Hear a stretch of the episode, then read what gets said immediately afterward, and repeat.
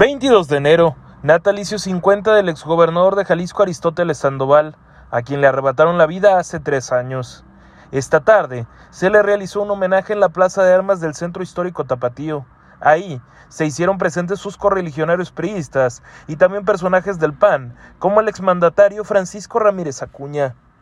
La diputada local priista Verónica Flores optó por no dar nombres, pero no escatimó en criticar a quienes fueron cercanos a él y hoy están en la coalición morenista.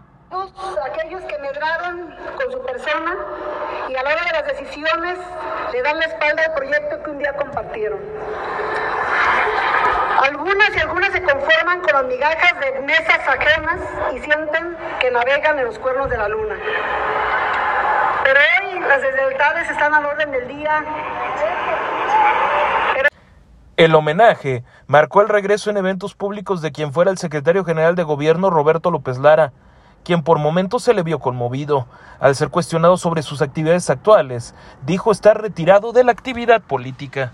En este momento no tengo ningún compromiso con nadie.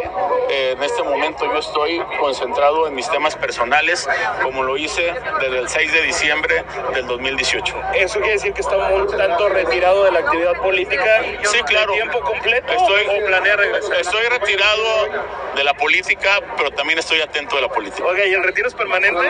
No sabría decirle, la, la política es de circunstancia y en esas circunstancias se las dejo a ustedes.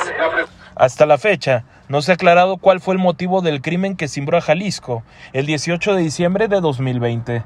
Rodrigo de la Rosa, Imagen Jalisco.